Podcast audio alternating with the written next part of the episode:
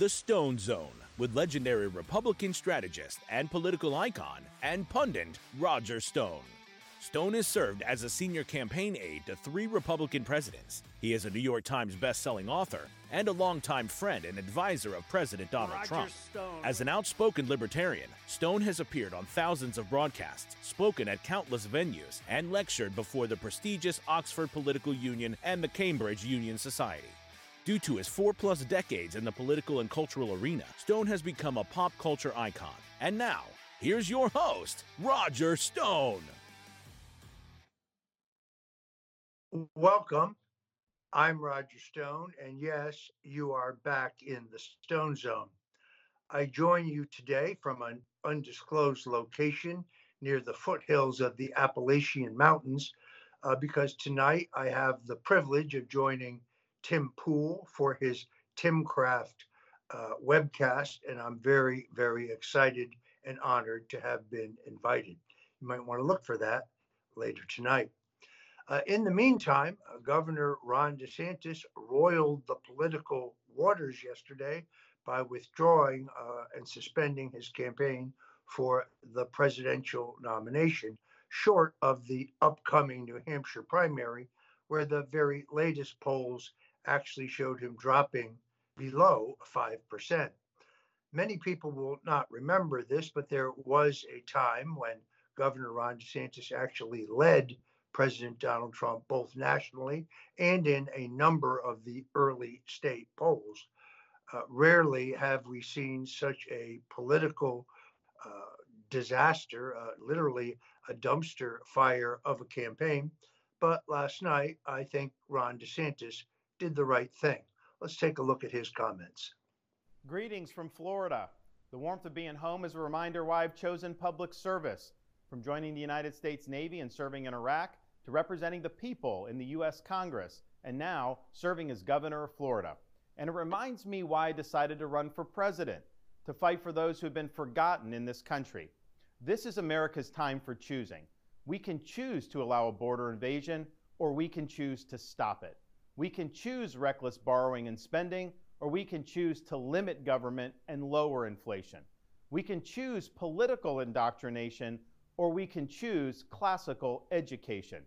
These choices are symptoms of the underlying struggle to ensure that constitutional government can endure and that Western civilization can survive. And we launched this campaign to bring accountability to government, regain sovereignty at our border, and restore sanity to our society.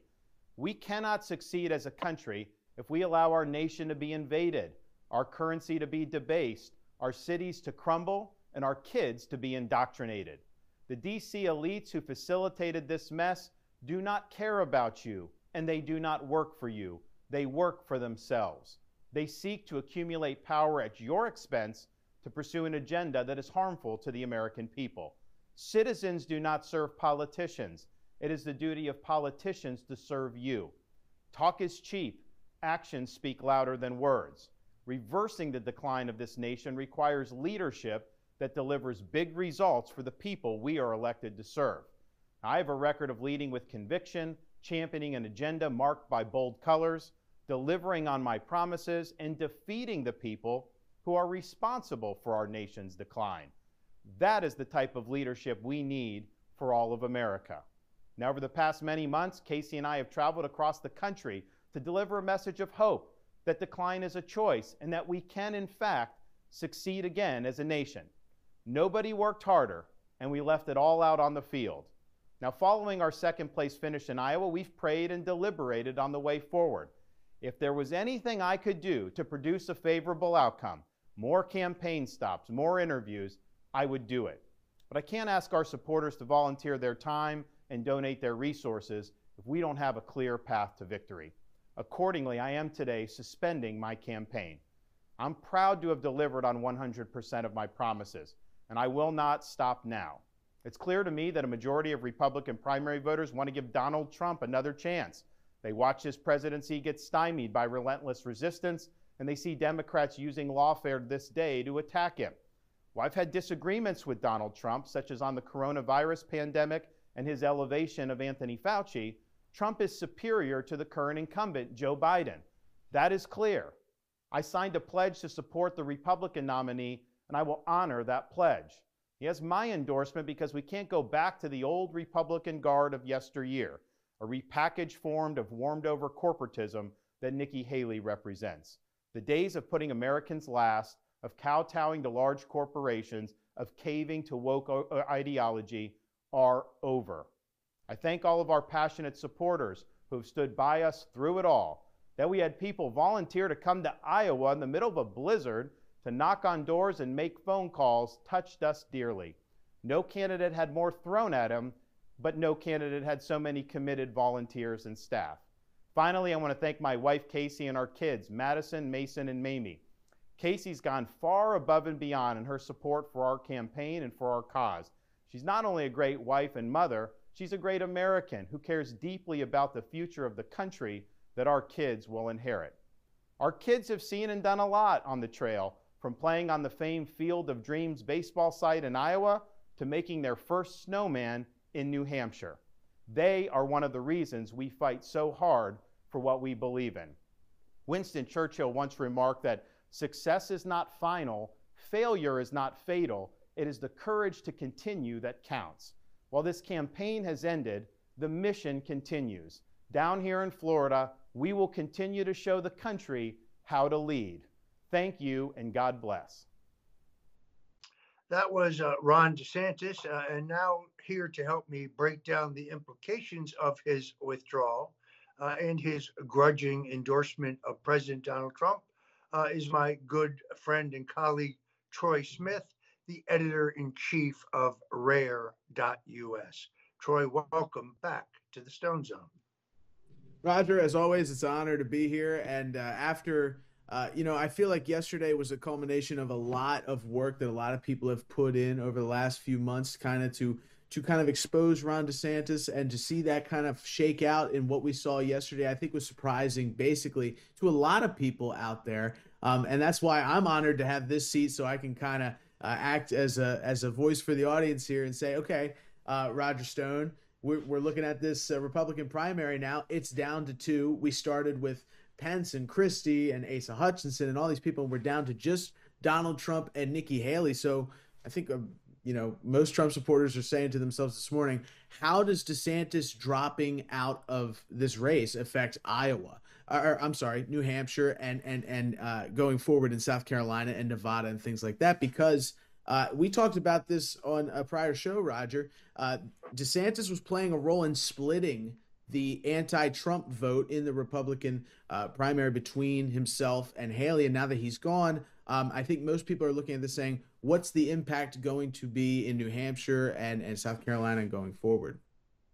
Uh, there's a, there's a lot wrapped up there. Let me address your questions. First of all, uh, let me say that Ron DeSantis uh, looked more comfortable last night than he's looked in some times. That means he knows he did the right thing. I think, frankly, he greatly regrets uh, backstabbing Donald Trump and getting into this race. I can tell you he has sustained an extraordinary amount of damage back in Florida. His job approval rating has now dipped below 50. When you consider that was once uh, in the high 60s, uh, that's pretty remarkable. Uh, he is, uh, uh, you know, he is not got many great political prospects. He is limited to two terms as governor. He's in his second term. There's some suggestion that he could challenge Senator Rick Scott. That election is this year. Uh, Rick Scott uh, is uh, uh in strong position for reelection. He has access between his personal wealth and what he can raise to unlimited uh, resources. Uh, he would be almost impossible to beat. I strongly support him. Uh, it is, uh, I think, too late to mount a challenge to Rick Scott. Uh, then, secondarily, um, as I said, Ron is at the end of his last two terms. There is the prospect, which we've talked about on this show, that Casey DeSantis uh, would now uh, run for governor at the end of his term.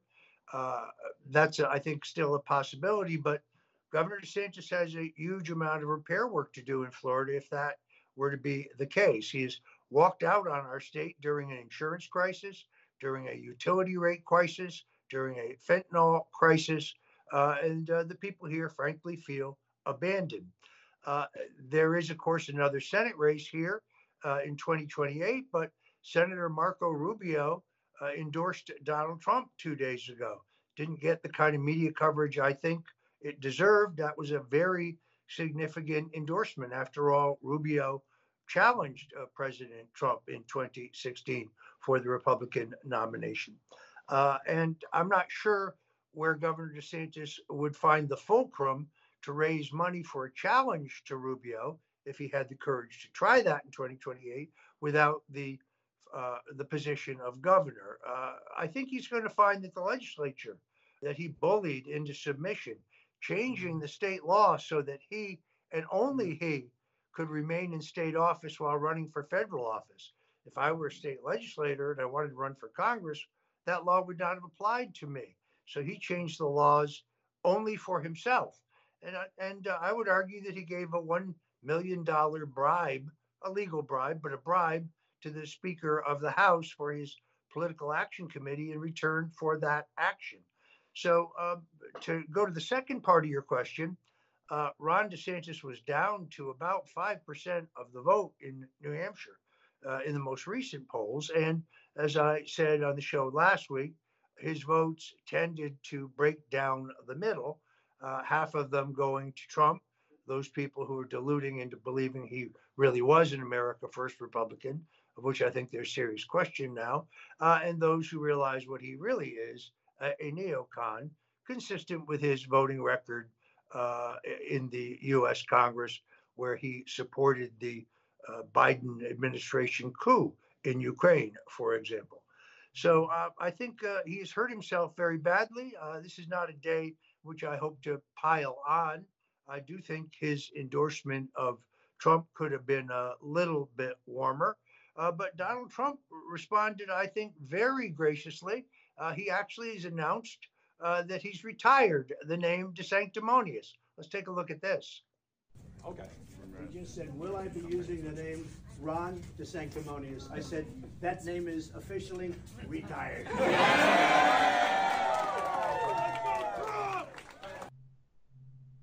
You know, it was very early uh, during the 22 election when DeSantis was looking at a, a you know a, a strong reelection uh, that Laura Loomer and myself and others began predicting uh, that DeSantis was going to betray President Trump, the man to whom he really owed his governorship, and run against him. Many, many, many people in the movement attacked us for being divisive and to sowing dissension and kept insisting that wasn't true, but not Donald Trump. Donald Trump coined the phrase sanctimonious prior to the 2022 election. Uh, he took a lot of heat for those who said strategically attacking DeSantis was a mistake. But once again, President Donald Trump proved to have superior political instincts, calling DeSantis out from the beginning uh, and systematically destroying his candidacy. Uh, DeSantis clearly never had any rationale for why he was running. Uh, again, if you wanted an America First candidate, we had the the founder of the America First movement. As I've said on this show, if you had a choice of seeing the Beatles or seeing a Beatles tribute band, which one would you go see? Well, you'd go see the Beatles. It's it's very clear in the closing days of this race when DeSantis's attacks on President Trump got more and more shrill. Uh, when he was using outlets like MSNBC and CNN to attack Trump insisting, by the way, that the 2020 election was not stolen, that was completely on the up and up, uh, continuing, which he's done from the beginning, to distort his record on COVID 19 as well as Trump's record on COVID 19.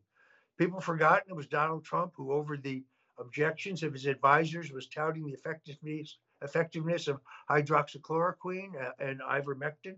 Uh, I took both when I got the the virus, and they were extraordinarily effective. So um, I, I, really don't think uh, that his withdrawal greatly impacts uh, the race in terms of a huge shift of votes because, well, he didn't have many votes to shift. But it does make it a two person race. Uh, Donald Trump, I thought, was extremely gracious. Here's a quick bite of Donald Trump speaking about the endorsement by Ron DeSantis. Before we begin, I'd like to take time to congratulate Ron DeSantis and, of course, a really terrific person who I've gotten to know his wife, Casey, for having run a great campaign for president. He did. He ran a, a really good campaign, I will tell you. It's not easy. They think it's easy doing this stuff, right? It's not easy. But as you know, he left the campaign trail today at 3 p.m. and in so doing, he was very gracious and he endorsed me, so I appreciate it.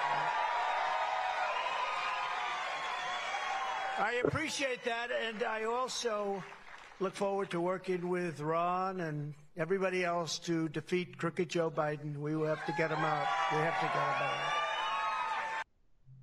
Uh, very gracious uh, by President Trump. In fact, Ron did not run a great campaign. I think Laura Loomer's right. I think he spent more like $300 million uh, to uh, fail. Uh, but the president's right about one thing. Uh, the great danger to this country is Joe Biden and his globalist backers. And everyone who believes in America first needs to rally to the candidacy of Donald Trump. That leads us to your question, really, about Nikki Haley. Let's be very clear about who Nikki Haley is. She is uh, the candidate of the globalists. She is uh, the candidate uh, of the of the uh, RINO uh, neocon establishment, the people that basically Donald Trump vanquished from control of the party in 2016.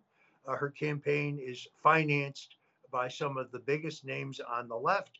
Why would Reid Hoffman, a man who financed the E. Jean Carroll defamation lawsuit against Donald Trump, which certainly looks like crap to me uh, in terms of her not being able to remember where and when, uh, picking up the storyline of a uh, of a Law and Order uh, Special Victims Unit show for her for her claims, uh, going on CNN and saying she finds rape sexy. Uh, this is not a very credible witness or credible plaintiff, unless of course you're in a Manhattan courtroom. Uh, Reid Hoffman, a man who we now know indisputably visited Epstein's Island numerous times.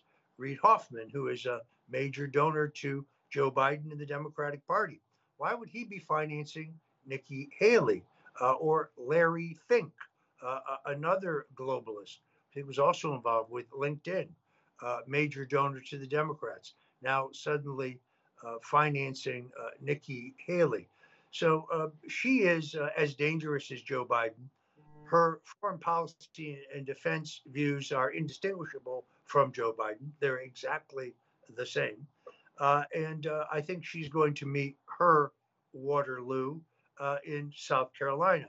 One of the most effective things that President Trump's campaign did just in the last several days uh, was having South Carolina Henry McMaster as well as South Carolina's lieutenant governor and uh, substantial members of McMaster's cabinet, plus a number of South Carolina state legislatures, slators travel to New Hampshire to tell Nikki Haley's real record when it comes to taxes, uh, when it comes particularly to uh, her ignoring of farmers uh, in that state when they had a catastrophe.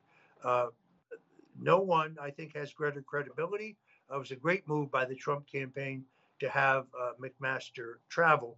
Uh, Nikki Haley also seems to have been caught by surprise uh, when uh, South Carolina Senator Tim Scott uh, endorsed uh, the president. let's see if we have that video. Governor, the New York Times says that Tim Scott's endorsing Donald Trump tonight. What would that mean to your campaign? We'll wait and see if it happens. Have you talked to him lately? Wow, that's, that, that's really unbelievable, Roger. Especially considering uh, where things are for Nikki Haley right now, as you're talking about. It seems to me that there's more energy behind the Democrat support of her campaign than there is for the Republican support of her campaign, and and just seeing her turn her back on a supporter who asked her about the uh, support that Tim Scott has given President Trump. Um, we saw uh, uh pictures of, of Tim Scott traveling to New Hampshire to, to, to be with Trump and, and to endorse him. I mean, it's just it, it's it's it's shaking out, and you can tell by the look on her face there, Roger, that she seemed shocked by that. I mean, are, were you shocked by the uh, fact that Tim Scott uh, endorsed President Trump? Well, I'm really not. Tim Scott uh, being speculated by some as a potential vice presidential candidate. Uh, it is instructive that although he ran for president, uh, he ran a constructive, positive campaign, uh, and he was not ever unduly critical of Donald Trump uh, at all. In fact, I don't think he criticized Trump at all. He tried to make the positive case for himself. Uh, he failed. Trump's right. Running for president may look easy. It's not easy. I think Tim Scott handled himself well. And although he did not do well, uh, he walked away with the respect of everyone. Uh, do we have that uh, bite of Tim Scott uh, endorsing Donald Trump? All right, we, will move ahead without it. It was, it was, he was extremely articulate uh, and very strong. Uh, it is um, important to note that New Hampshire is one of the few states where non Republicans can vote in the Republican primary. Uh, the deadline to change from either a Democrat, uh, to change from a Democrat to a Republican passed uh, on October 6th. However, independents, who uh, make up about a third of the electorate uh, in New Hampshire, are uh, entitled to, if they wish, vote in the Republican presidential primary. Now, uh, in the past, more independents have tended to vote in the Democratic presidential primary than in the Republican presidential primary, which uh, explains the fact, I should say, illustrates the fact that if you live in New Hampshire and you're registered independent, you more likely lean left as opposed to leaning right. But as you know, because of the way the Democratic National Committee has rigged the rules for Joe Biden, uh, there is no Democratic primary for president. Uh, there, there is, but uh, it, it, Biden's name is not on the ballot. Uh, I'm not sure who is on the ballot, uh, but there are no delegates uh, up for grabs. the state law mandates that the primary must be held regardless of party rules. So the Democratic National Committee penalized both Iowa by stripping them of their delegates that's why there were no Iowa caucuses uh, in the Democratic Party uh, and stripped New Hampshire. Uh, Governor Chris Sununu, uh, who is uh, your classic RINO, this guy makes Larry Hogan look like Jesse Helms. you know, Chris Sununu, very much like his father, John Sununu, who was a governor, uh, one of the most slippery characters I ever met in American politics uh, a, a, massive ego. Uh, when I was working for uh, Senator uh, Bob Dole, uh, he lied to us for 11 months straight, insisting that he had no commitment to Vice President George Bush. my late partner, Lee Atwater, told me long after the campaign they had a commitment from from Sununu, and they were tickled by the way we were continue to try to talk to him uh, about his uh, future support when they long stand had a long-standing commitment from him. So lying kind of runs in the Sununu family. But uh, Governor Sununu, uh, uh, Chris Sununu, the current governor, has mounted an extraordinary effort uh, to try to get independents to enter the Republican primary to vote for Nikki Haley. Why would Nikki Haley be buying advertising on MSNBC? Why would she be buying advertising on CNN? Uh, there are no Republicans watching that programming. Uh, why is she popping up uh, on the classical music stations uh, on FM radio? That's not your typical Republican primary voter audience. So uh, she is she's trying to pull independents into the Republican primary. it's legal, but I think it's also extraordinarily transparent. That said, um, I would uh, predict to you uh, that Donald Trump is heading for uh, a substantial victory. Um, I the most recent polling I saw that I trust uh, had him at 67% of the vote, uh, had Haley in the 30s. I, I rather think that's where it's going to end up. Well, and Roger, I think that uh, you know, just looking at the whole picture here, we see Nikki Haley and the the the really far, almost left wing Republican donors are kind of jumping on her ship, and and she's the establishment candidate in the race. That's pretty evident. But I think that there is an understated play here that is going on.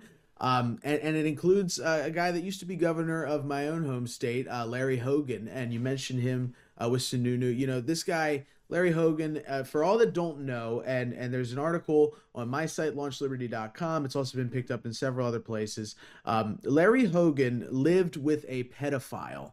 Larry Hogan was the Maryland governor, the Republican governor from 2014 to, to, to, just recently when, when Wes Moore won in 2022.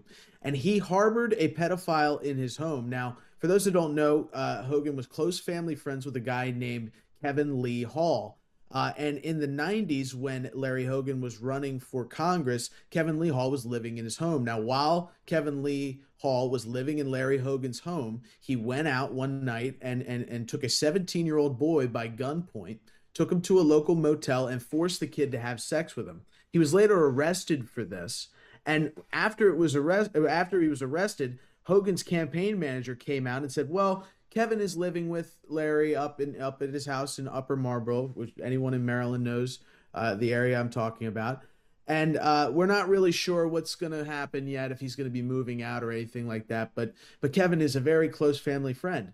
And Roger, this is a guy that raped a 17 year old boy at gunpoint. So these are the cast of characters that Larry Hogan hangs out with. And you look at uh, the No Labels Party, which he is uh, pumping up with Senator Joe Manchin and and uh, and the dropout candidate Chris Christie, who is also very close with Larry Hogan. I think the establishment Republicans are are kind of uh, keeping that on the back burner. Although you know. Uh, there's a lot of people involved in it that are politically, you know, savvy that have some serious connections. Um, at the same time, it looks kind of like a dead end effort. I was interested to hear your thoughts on the no labels Larry Hogan side of the Republican establishment and what they're currently doing. Uh, just to put this uh, in context, uh, on Friday, I believe it was, Larry Hogan uh, told a reporter that he has not closed the door on the possibility of his standing as the no labels candidate for president, which is why uh, Troy's comments are are, are, timely. no labels has, I believe, gotten themselves on the ballot thus far in 27 states. Uh, it is, uh, we've talked about this on this show many times. It's extraordinarily difficult for an independent to get on the ballot uh, in all 50 states. Very difficult to get on the ballot in enough states to theoretically win 270 uh, electoral votes. Um, this is uh, uh, the very challenge that Robert F. Kennedy faces today. Kennedy bolted the Democratic Party because it became absolutely clear to him uh, that uh, the Democratic National Committee would rig the rules against him the way they rigged them against Bernie Sanders in 2016 and again in 2020. So, although Robert Kennedy remains a registered Democrat in California, uh, he is seeking to get on the ballot. The only state that I know where he has been successful so far uh, is Utah, which has perhaps the easiest uh, uh, state law in terms of ballot access. Now, every state is different. Some states uh, you just pay a fee and you register. They tend to be smaller states. The swing states, interestingly enough, the most important places to be on the ballot if you're going to have any shot at being president or if you're going to try to do what he now is going to try to do, which is not to win, but to throw this contest into the U.S. House of Representatives. In other words, Robert Kennedy now openly admits that uh, if he can just ensure that neither Joe Biden or whoever the Democratic nominee is, or Donald Trump, who's now virtually certain to be the Republican nominee, can be denied 270 electoral votes, that decision now goes to the U.S. House of Representatives. But it's not one man, one vote, or one congressman, congressperson, one vote. Each state has one vote, uh, and whether the state is dominated with a majority Republican or a majority of Democratic congressional members, pardon me, um, would determine how that state's vote would be cast. This has never happened in the history of our country, uh, but um, that's kind of the way the system works. I also saw a comment by uh, Congressman Dean Phillips. I am not very familiar with Mr. Phillips, but Mr. Phillips said Friday that if he is uh, uh, unsuccessful in defeating Joe Biden in the Democratic nominating contest, uh, that he would consider uh, seeking the no labels uh, designation. Here's the problem with that.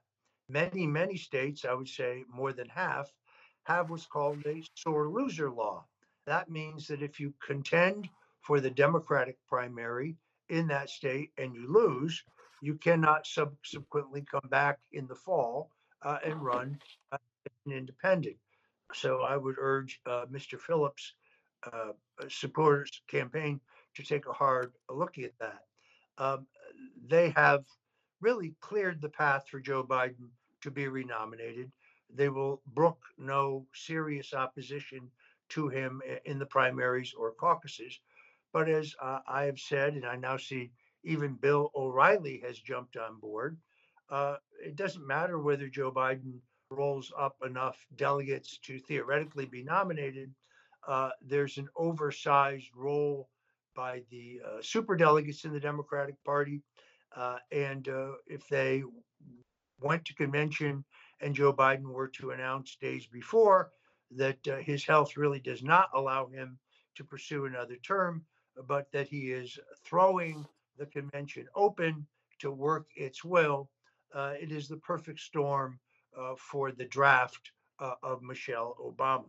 So I have predicted, as you know, for some time that I thought Michelle Obama would be the Democratic nominee. That's not the same as my saying de- that Michelle Obama is going to run for president. Uh, I don't think she ever runs for president. I think that she uh, allows herself to be drafted for president as the overwhelming favorite of the delegates assembled in where? Oh, it's her hometown of Chicago. How coincidental. Um, uh, you see this more and more. Uh, I, I, see uh, my good friend Charlie Kirk talking about it. I first brought it up, I think, major in a major way at the Turning Point USA conference in Palm Beach last year. Um, I have been uh, saying this and writing about it, talking about it at, for at some length. I still believe uh, that that is going to happen. It's funny when I was walking through the airport on the way here, uh, I saw a special commemorative edition of of I think it's a Life magazine, uh, which commemorates uh, the life of uh, Michelle Obama. Another very slick piece of a campaign uh, uh, uh fodder, I should say, campaign promotion. Uh, what then of uh, Vice President Kamala Harris? Uh, in a normal situation, Kamala Harris would be presumed to be in line for the nomination, but no Democrat thinks that she could win. If the convention were thrown open, she would not be the choice of that convention. And I've said in the past, um, she steps aside for the promise uh, of the eventual nominee. In this case, I think Michelle Obama, that um, she would get the first uh, nomination to the U.S. Supreme Court. She is, after all, a former Attorney General uh, of California. And if we elected a Democratic president, and had a Democratic majority uh, in the U.S. Senate, could, as scary as this may be, she could uh, be uh, confirmed. So, um, anyway, we managed to cover the Democrats here as well. Troy, uh, I'm going to cut this commercial short because I want to get to the question of the vice presidential nomination. A lot of speculation out there today. Folks, if you're enjoying the Stone Zone today, uh, we ask you to go to Frank. Uh, we uh, pardon me. We ask you to go to mypillow.com. Mypillow.com is, of course, uh, the uh, website uh, and enterprise of Mike Lindell. we're very grateful for his sponsorship of this show. my my pat my promo code there is Stone. Promo code Stone. great great products there. Uh, we're talking about bed sheets, bath towels, bath robes, uh, dog beds, pet blankets, moccasin slippers. Uh, if you thought that my pillow was only uh, about pillows, well, that would be wrong. But there is the amazing, revolutionary new My Pillow 2.0, which utilizes uh, a uh, a built-in technology. So we appreciate your loyal patronage. Mike Lindell is a great patriot. He is also under attack by the deep state. and he needs your support as well. So please take a moment to go to mypillow.com and use promo code STONE. We are going to have, uh, we're going to be uh, uh, taking on some new sponsors here uh, at the Stone Zone. I'm very, very particular about the products that I promote. Uh, I like to take products that I myself use or have confidence in. You'll see us roll some of those out, uh, and you can support us in that way in the coming days. All right. Um, President Richard Nixon once told me uh, that in seeking a candidate for vice president, don't look for someone who can help you. There is no one who can help you. Just choose someone who does not hurt you. It's ironic that Nixon said that because it could be argued that both in 1960 uh, and in 1968, uh, he failed uh, in that regard. Um, I disagree with that. Uh, Henry Cabot Lodge gets a bum rap. Uh, it, historically, he was uh, he was a much more effective campaigner. terrific book by Luke Nichter, historian, entitled "The Last Brahmin," which is a biography of Henry Cabot Lodge. Henry Cabot Lodge's brother, the more conservative John Davis Lodge, uh, ambassador to Spain, ambassador to Argentina, a member of Congress, uh, and uh, governor of Connecticut was uh, my mentor.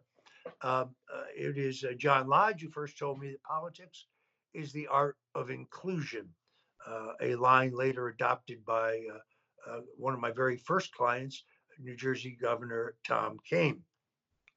the vice presidential sweepstakes seems to have kicked into high gear here. Uh, let me state from the very beginning that my opinions stated today are only my opinions. I speak for myself. In no way do I speak for President Trump or his campaign. Conversations I've had uh, with him or with others on his campaign staff are confidential and will remain confidential. Um, uh, I am only uh, reflecting my views here today, uh, but I do think that there is an opportunity here. In a perfect world, President Trump needs to select a, a, running mate first and foremost who is qualified to be president uh, in the event that uh, he is incapacitated, God forbid. Uh, but then, secondarily, politically, you would seek someone who reaches out to a constituency you don't already have. Um, that is, of course, in our very polarized politics, far easier said than done. Uh, let's uh, let, us kind of go through this list, Troy. Uh, I'll let you take the lead. Oh, exactly, Roger. Because we have a, I, I appreciate it because we have a long list of here people to kind of get through, and I think uh, we could start easily with uh, with with a guy that dropped out yesterday that we started the show talking about. There's been some speculation that Trump would uh, perhaps choose Florida Governor Ron DeSantis as his running mate in an attempt to kind of uh, bring things together. Uh, what are your thoughts on that? Well, here's the problem. I've explained this many times, but many people I don't think uh, focused on it. While the rules of the Electoral College do not specifically prohibit you from choosing two people who are legal residents of the same state, what they do do is uh, they penalize you because if the ticket carried that state, you would forfeit the electoral votes of that state in the Electoral College vote. Uh, certainly, a Trump DeSantis ticket would easily win Florida, but in a close race, race we cannot afford uh, to forfeit the votes uh, of Florida with its, I think it is uh, 27 electoral votes. I have to go back and look at that. Nixon used to have them memorized. I confess that I no longer do. Now, uh, the problem with that is that Florida issue also eliminates a number of other potentially strong candidates. Byron Donalds, uh, the congressman uh, from the southwestern uh, Florida, a very, very good man, a strong supporter of the president, uh, a loyal America First candidate, but again, a Floridian, someone who therefore I think uh, cannot be selected. some say, well, Donald Trump could just change his residence to New Jersey or New York. But given the way he's been treated by the judicial system in, New York State, um, I can't see uh, any circumstance under which he would do that. He's happy to be a Floridian. Uh, so I, I, I, don't see uh, that kind of arrangement. Dick Cheney uh, lived in Texas legally. He was a legal resident of Texas when he was uh, selected by George Bush, or I should say, when he selected himself uh, as the head of the selection committee for George Bush, George W. Bush. Uh, he very, at the very last minute, changed his legal residence to Wyoming in order to be constitutionally eligible. Uh, that, by the way, also eliminates my good friend, General Michael Flynn. Uh, Mike Flynn's a great man. He would make a great president, but I think he will make a much greater Secretary of Defense or perhaps yet again National Security Advisor. Um, I, I, think his greatest public service lies ahead, but again, uh, a Floridian, uh, and therefore uh, I think taken out of uh, contention. Uh, who else do you do you like?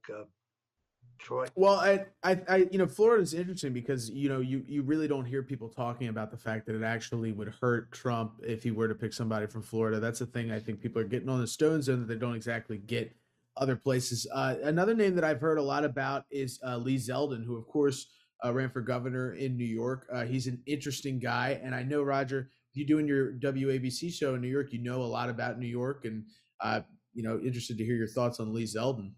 Because and, uh, and, let me add here also that there are people speculating that Trump has already chosen Lee Zeldin as his vice president. I saw you address those. I'd like you to address that here too. Yeah, look, I, I like Lee Zeldin. He's a nice guy. He did uh, do two early uh, rallies for Ron DeSantis uh, before endorsing Donald Trump. He did endorse him at a key time. I appreciate that, but uh, I don't know what constituency Lee Zeldin brings you. Uh, and uh, I, I, saw where Sebastian Gorka who seems like a nice fellow, uh, says that this decision is already made and Zeldin is has been chosen. I don't believe that that is accurate. Let's move on. Uh, I think uh, another name that we've heard about uh, is Governor Kristi Noem, who is is somebody that I think people look at and say, okay, this might bring. you know, we're talking about the Midwest. We're talking about um, you know, a different demographic area than Trump is really, you know, with the East Coast. So I think uh, that's an interesting pick, and I think a lot of people are talking about that as well. Uh, look, she has a very strong record as governor. Uh, she's very attractive, quite obviously. On the other hand, South Dakota. If you don't have South Dakota wrapped up, oh, then you're you have no chance of winning. I again, I think she appeals to MAGA Republicans, and uh, there's no denial of that appeal. But I think the president needs uh, somebody uh, more outside the box. Just uh, my opinion.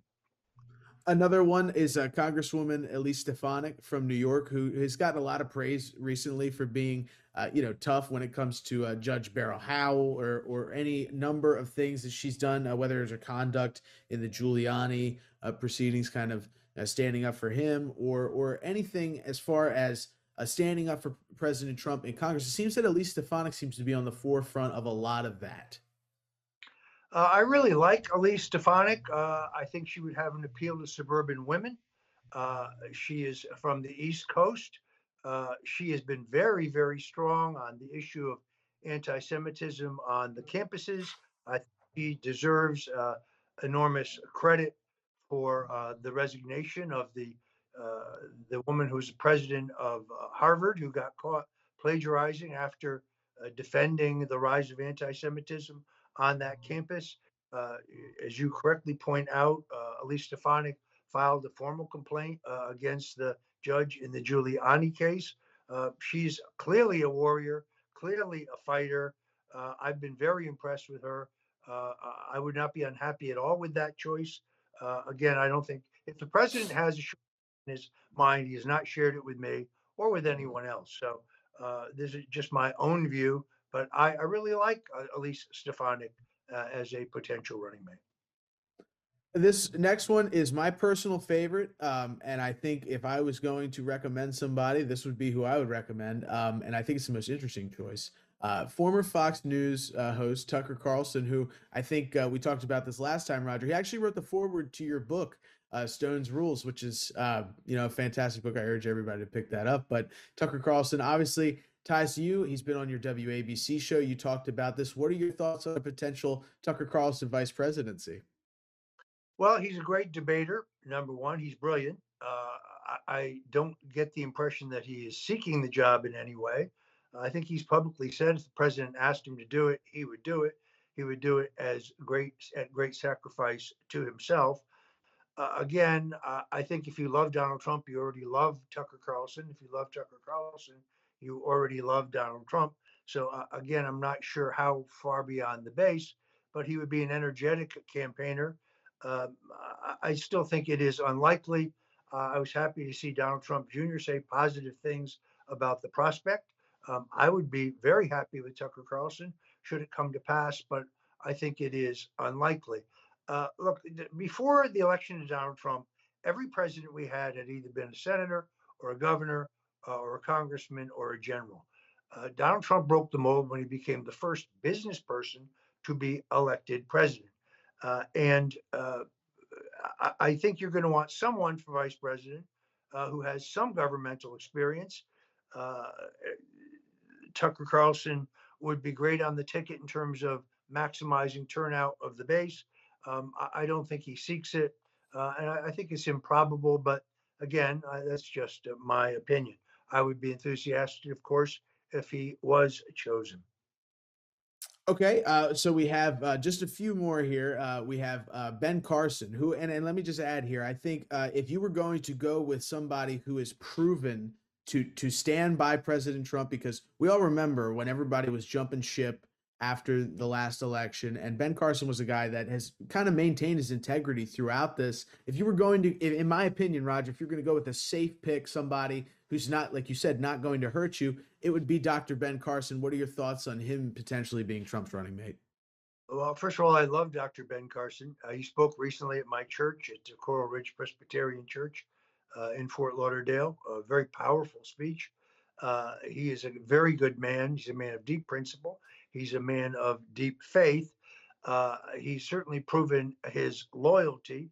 Uh, he's run for president before, so he knows what it's like, and that's a key factor. You cannot, you really can't substitute for that experience.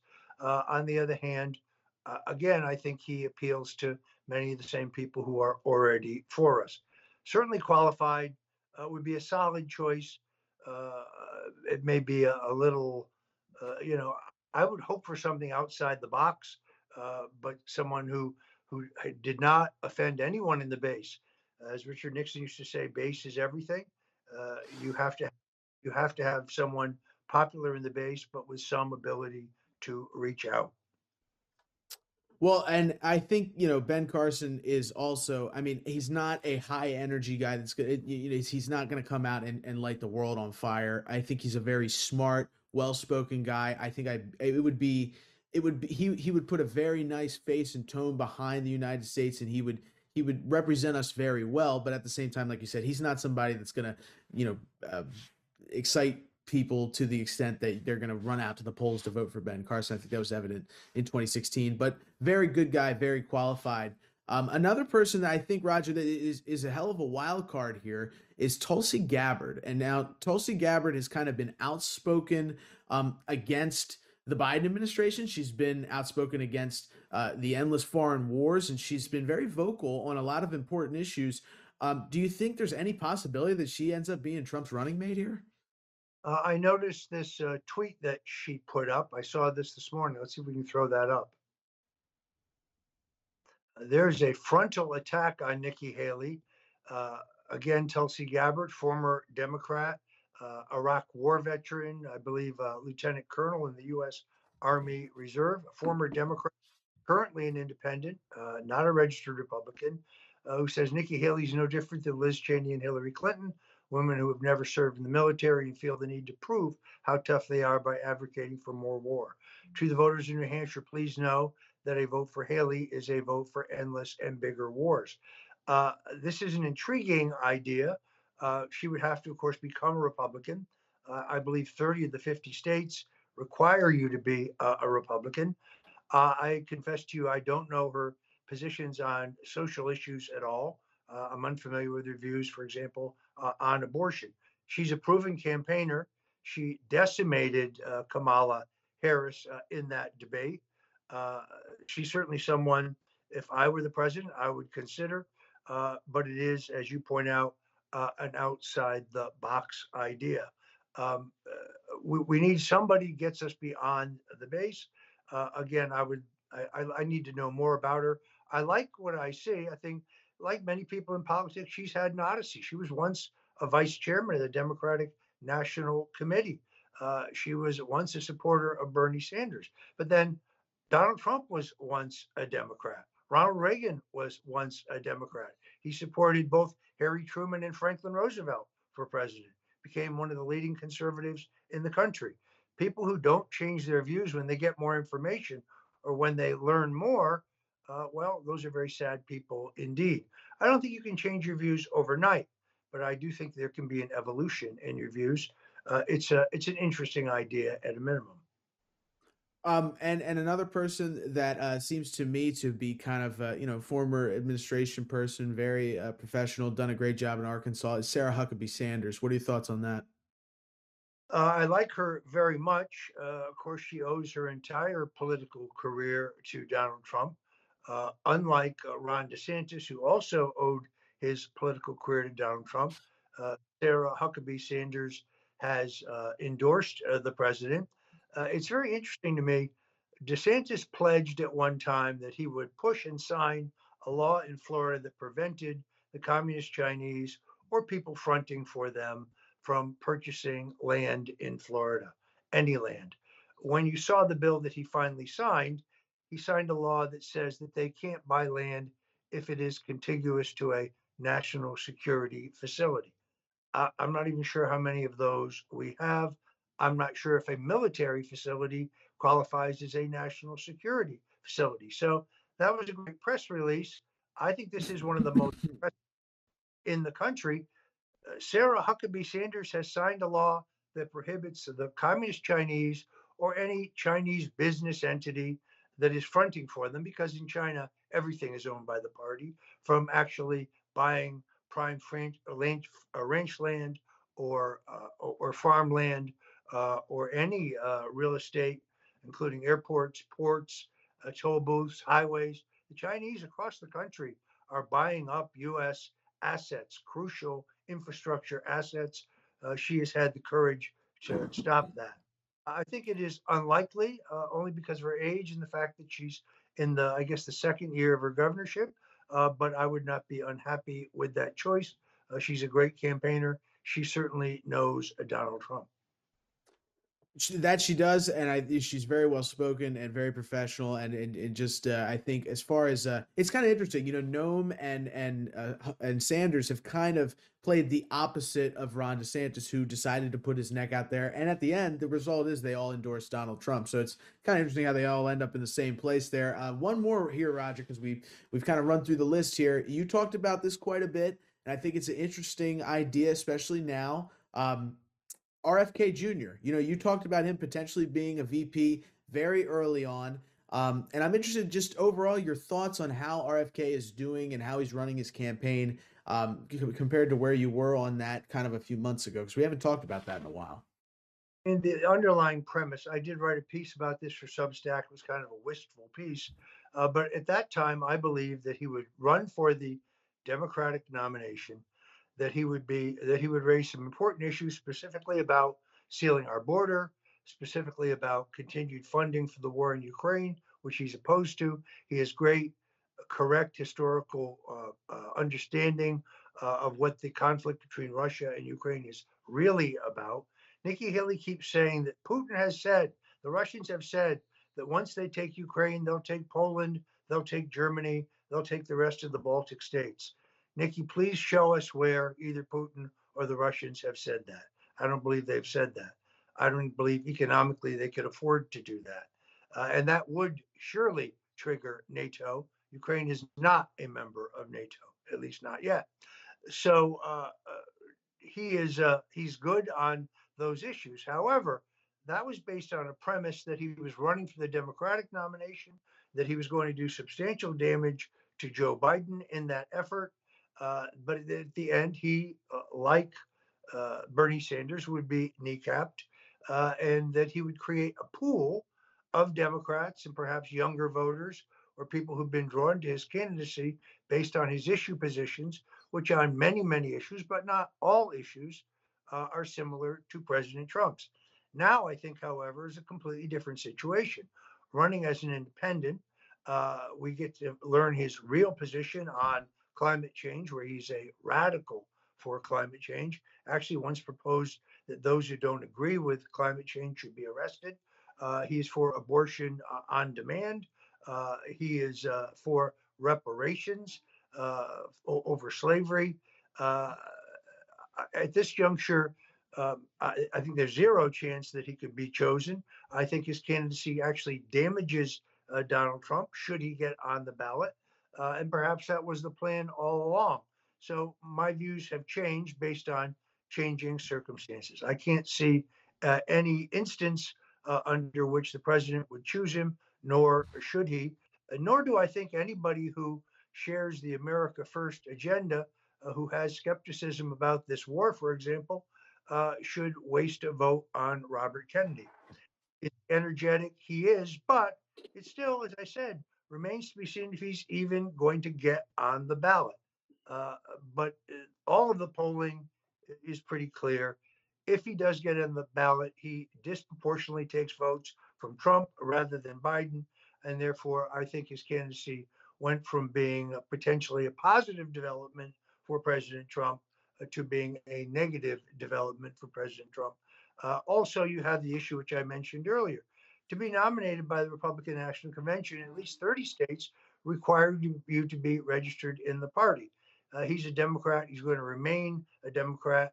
Uh, I don't think he's helping our movement right now. Unfortunately, I think he is hurting our movement.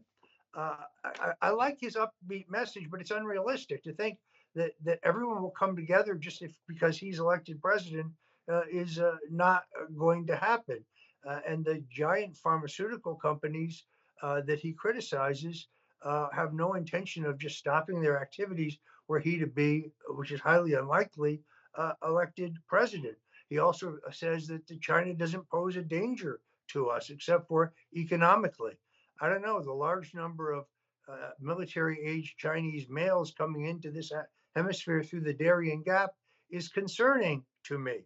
The saber rattling of China is concerning to me.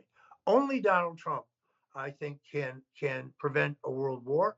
Only Donald Trump has both the respect uh, and I think the fear uh, of these foreign leaders. He is unpredictable, and unpredictability in foreign policy is a, a very key quality.